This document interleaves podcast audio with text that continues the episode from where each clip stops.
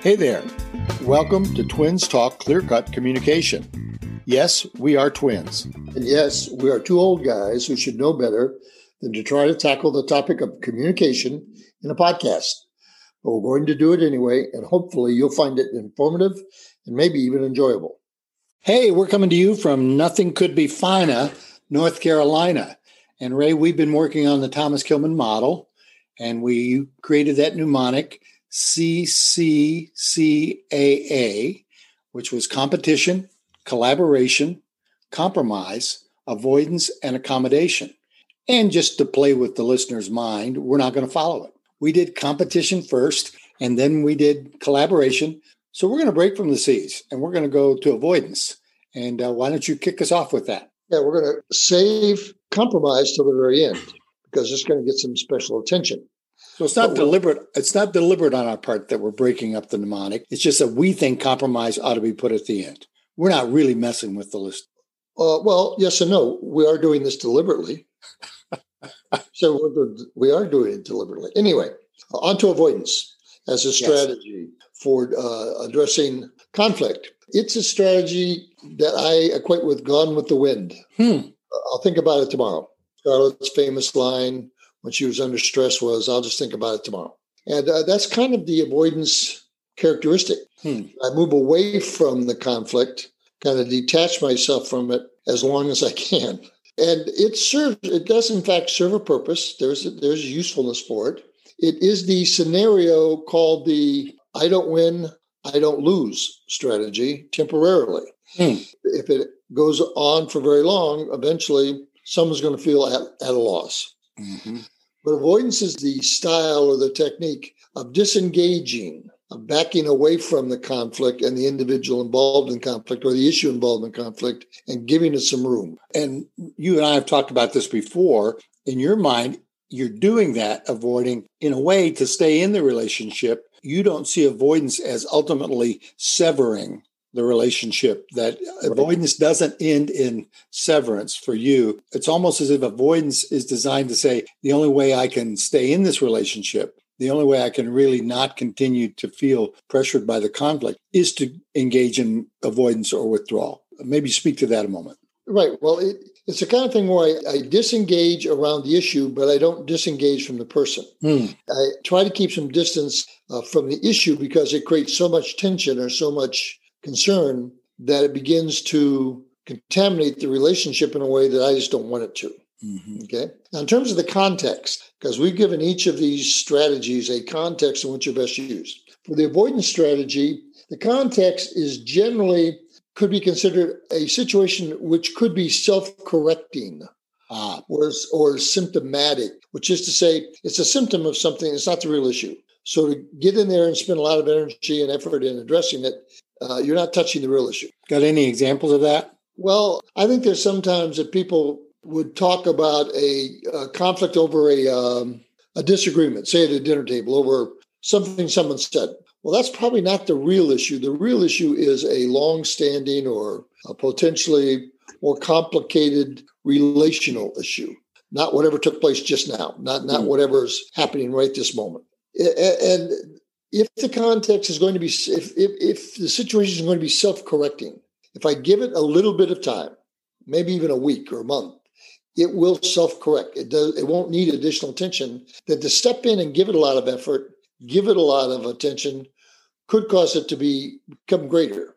So I might avoid it given those situational factors. Well, I remember an example you gave me, and maybe you could speak to this in an organizational setting. You were interested in firing someone as the vice president for H R. Well, and no, they- I, don't, I don't. I think it be might be a misnomer to say I was interested in firing someone. I think the truth was firing needed to take place. Okay. But you're always ready to fire someone. Well. Yeah, maybe, but I, that sounded too much like I was, I was enjoying the process. Okay, so someone needed to be fired, and they had a month left before they were going to retire. And your your push was, no, they're, for whatever reasons, toxic, et cetera, et cetera. We need to let them go now. And so maybe you could tell that story, but as an example, because I think this was a good example of saying something that's going to self-correct. That was going to self-correct in a month. Okay, go yeah, ahead. As vice president of Hurdle Manufacturing, uh, we had a, uh, a worker who'd been with the organization a long time. He'd moved with them from New Jersey. And I found his performance in the team setting totally uh, counterproductive. He was really an obstacle, not an advantage. And his work had come to a place where he was, one, very unproductive, and he was causing others to be unproductive. So my inclination was to say, well, you, you, we can't afford to keep him. We can't afford uh-huh. to keep having him produce in that fashion. You're always a reasonable person, Ray. I didn't mean to imply that you're out on the warpath. So, at any rate. Any rate. Uh, one of the things I found out was that he had intended and uh, was in, intending to head back to New Jersey with his family mm. within a month. And he'd already made a commitment. He'd sold his uh, home here and had made all the gestures toward moving back. So uh, the president of the organization, my good friend James, wondered with me if it was necessary to separate him at this point, given the fact that he wasn't going to be with us very long. Well, my natural instinct was not to let him get away with this. But Jim's knowledge, understanding was very, very useful, because he was saying, essentially, why would you put the organization at risk? Because if you go ahead and try to fire him, there will be a lawsuit. There will be a counter. And while we're not likely to lose it, we are likely to have to go to some expense to solve it.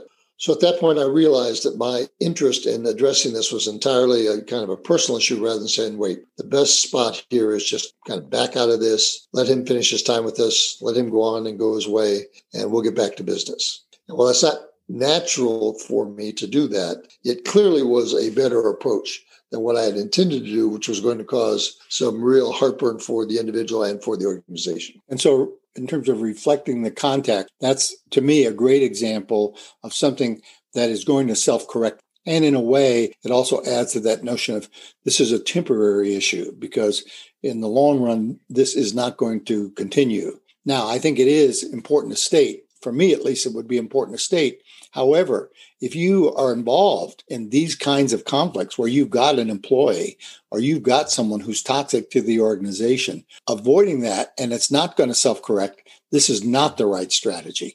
You need to pick a different conflict management strategy if this is not going to self-correct in some reasonable period of time. Would that be? Yeah, and I would say anecdotally that uh, this is a preferred strategy. On most people's part, they will tend to avoid the situation as long as possible. And there's a lot of different ways they avoid it. Sometimes they don't talk about it. Other, other times, they literally move themselves from the situation so they're not even visible in that setting and just stay as far away from them as they can. Now, I agree with you. I, I think it's very uh, important to understand that if it's not self-correcting and time is not going to solve this, then for you to let it go Uh, is not, it's not likely to get better. It's likely to get much worse. And, you know, in a couple episodes in the future, we were going to give some case studies or some examples and talk through them. And there's a school social worker that I'm familiar with that actually gave us this very problem, that she's in conflict with a colleague in her system, and she has done everything she can to confront it, that she's arguing, and it seems to be of no avail. And she's actually getting pushback by school administrators and by other people to avoid it, to choose this strategy, to engage in, you know, just let this one go. We need to be understanding of this other person and to not continue to push against the conflict. So we know, and what we're saying up front is, no, that's not the best strategy. If for this individual, you look at the situation and say, this is not going to self-correct, this is not going to change, and it's not going away anytime in the near future. So I've got to do something else. And that's what we're probably going to have to speak to in that example is, those, so what are your alternatives? What can you do besides using avoidance as your choice in terms of managing the conflict? So yeah, anyway, I just wanted to put that out there and say, yeah, there are lots of folks, as you said, that are constantly confronted with kinds of situations that you think, I'm just not going to get involved in this. I'm going to have to back away. And some other things you're looking at when you're looking at using avoidance uh, is that if the issues involved are of low importance, that would be a sign to you to, to go ahead and avoid it. It's not of importance to me. Hmm.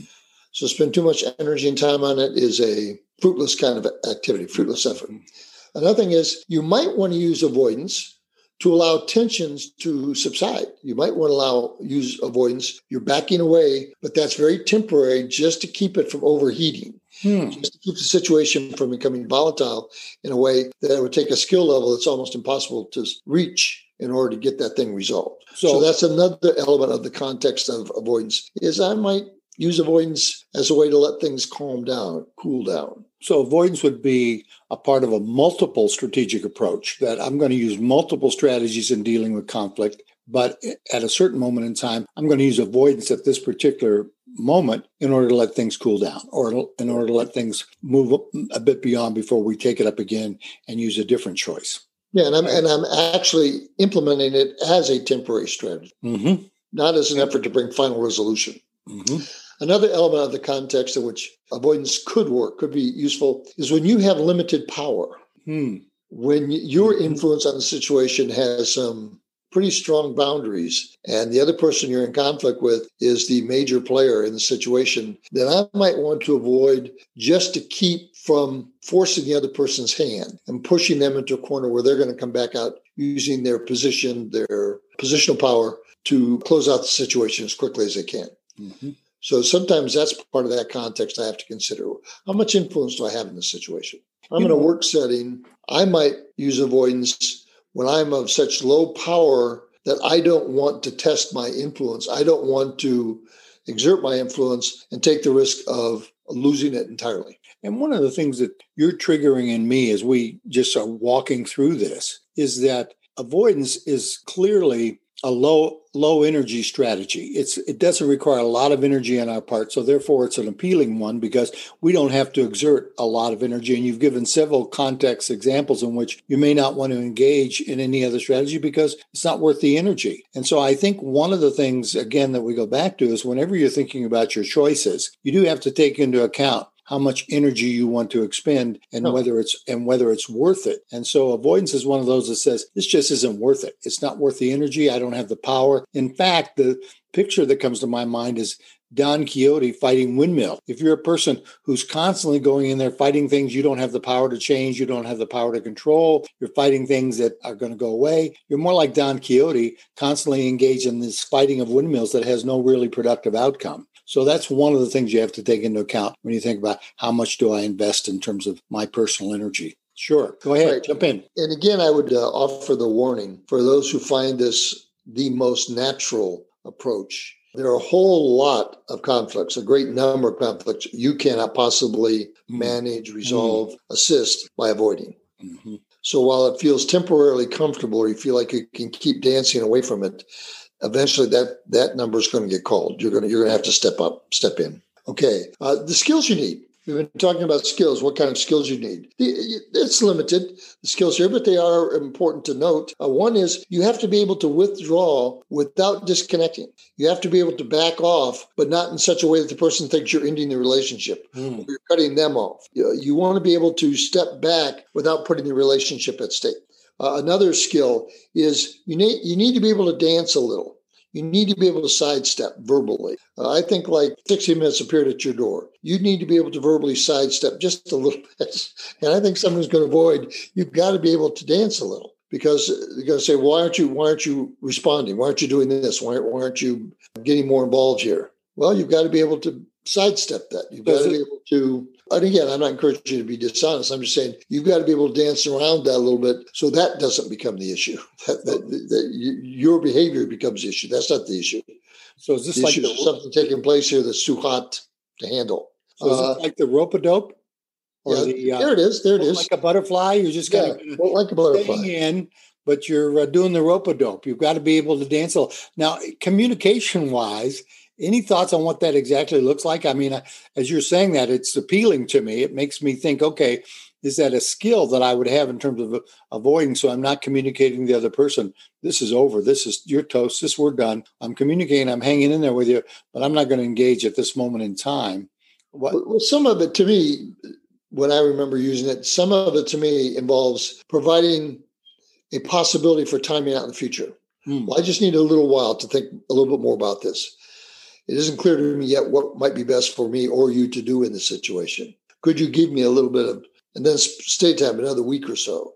And it's, and so I'm I'm kind of giving myself some cushion and trying to help have them uh, be willing to do that with me, to understand. I'm I'm not I'm not going to suspend this forever. I'm not going to withdraw from this indefinitely, but I like to be able to back out of this temporarily. So phrases so like, "Let me think about this a little," or "Let me get yeah. back get back to you on this," or "Let's end it here and make sure that we yeah. take it up again in a week or two so we can talk about it more fully." Those kinds of phrases are in that dance step routine. That's the ability to be able to say, "Okay, I am going to avoid it or temporarily suspend this conflict conversation, but I am promising or indicating that I'm going to take it up sometime in the future, or I need to think about it." Those would be the kinds of dance steps. Exactly. Exactly. Okay. And then one last thing I'd say is a skill that you might want to consider, think about, is that you need to be able to leave things temporarily unresolved. Mm. That would be the most difficult for me. I, I, I find it difficult because it, it, mm-hmm. it burns up energy for me to think of things as being left undone. And for any of us who, who want things closed, want things stopped or finished so we move on, this does represent a little bit of a problem, because leaving things open and unresolved means I got to come back to them. And that, that leaves some uneasiness about that being unresolved and left open. So you just have to have the ability to leave it unresolved for a while. And to me, that's a great observation, because so often in almost anything we do, we'd like to get closure as quickly as possible. And so you're saying one of the skills that you need if you're going to use this strategy is to be willing to leave that open. It's not to try to close that prematurely in a negative space or a negative place and say, "Okay, I'm just going to have to live with that, and we're going to leave that open a bit." Okay. Yeah. And then finally, what happens if you overuse it? Mm-hmm. And, and for those of you who do tend to overuse it, I want you to hear these possibilities. One is people will begin to experience a lack of input from you. You'll begin to lose your influence. Mm. If you continue to avoid, you continue to withdraw, you'll have less and less input, and your influence will be reduced, not increased. Hmm. I think also decisions could be uh, made by default. When you don't actively engage, when you're when you're backing out, decisions could be made without your input, without your final say. They could be made by default. And that would be particularly true probably if you if there's more than just two of you involved in this. Yeah. If you're working with a yeah. group, there's a good chance that when you withdraw, in the meantime, people are moving forward. Okay. Right. Mm-hmm. And then finally, I think that if you overuse this, you create around you, uh, both uh, individually and uh, even with a group, a very cautious climate. Mm. People begin to become uncertain of how things are going to get resolved and how soon and in what time frame. So people get a little bit cautious about how to get in and get out of conflict because people are not engaging. People are backing out. People are staying at a distance. So those are some of the dilemmas you create in overuse. So one of the things I'm hearing is when I think about this as a whole, then we want to use avoidance strategies. We want to use the choice to avoid the conflict or withdraw from the conflict sparingly. That is, this is not a strategy we would use frequently. And if, as you said, someone, lots of folks, but if someone in, individually preferred this style as their predominant way of dealing with conflict, we're really saying to them, you need to rethink that. And you need to think about using this particular choice and approach a little more sparingly. It has a big downside to it, has some real potential in terms of what it creates in terms of climate, et cetera. And the upside is really only temporary. It's not a long-term approach. And let, and let me say, uh, Bob, as you were talking, it came to mind for me that you are at greatest risk when you use this strategy with people of importance to you, mm. people in close relationships with you. People who are in distant relationships with you, people who you don't have a lot of emotional commitment to, this is a fairly safe strategy. If not kind or productive, it's fairly safe. Mm-hmm. But if you use a strategy of people who are close to you, people who are important to you, people with whom you make a difference, that is a high-risk strategy to use regularly. Well, Ray, we are pushing time, so I think maybe it's a good place to end. Any summary thoughts, anything you want to put a bow on? Well, just to, to remind people that we've talked about competition, the I intend to win strategy, collaboration, which is I intend for everyone involved to win. This third strategy of avoidance is one in which I don't intend anyone to win for a while. I just intend it to die down.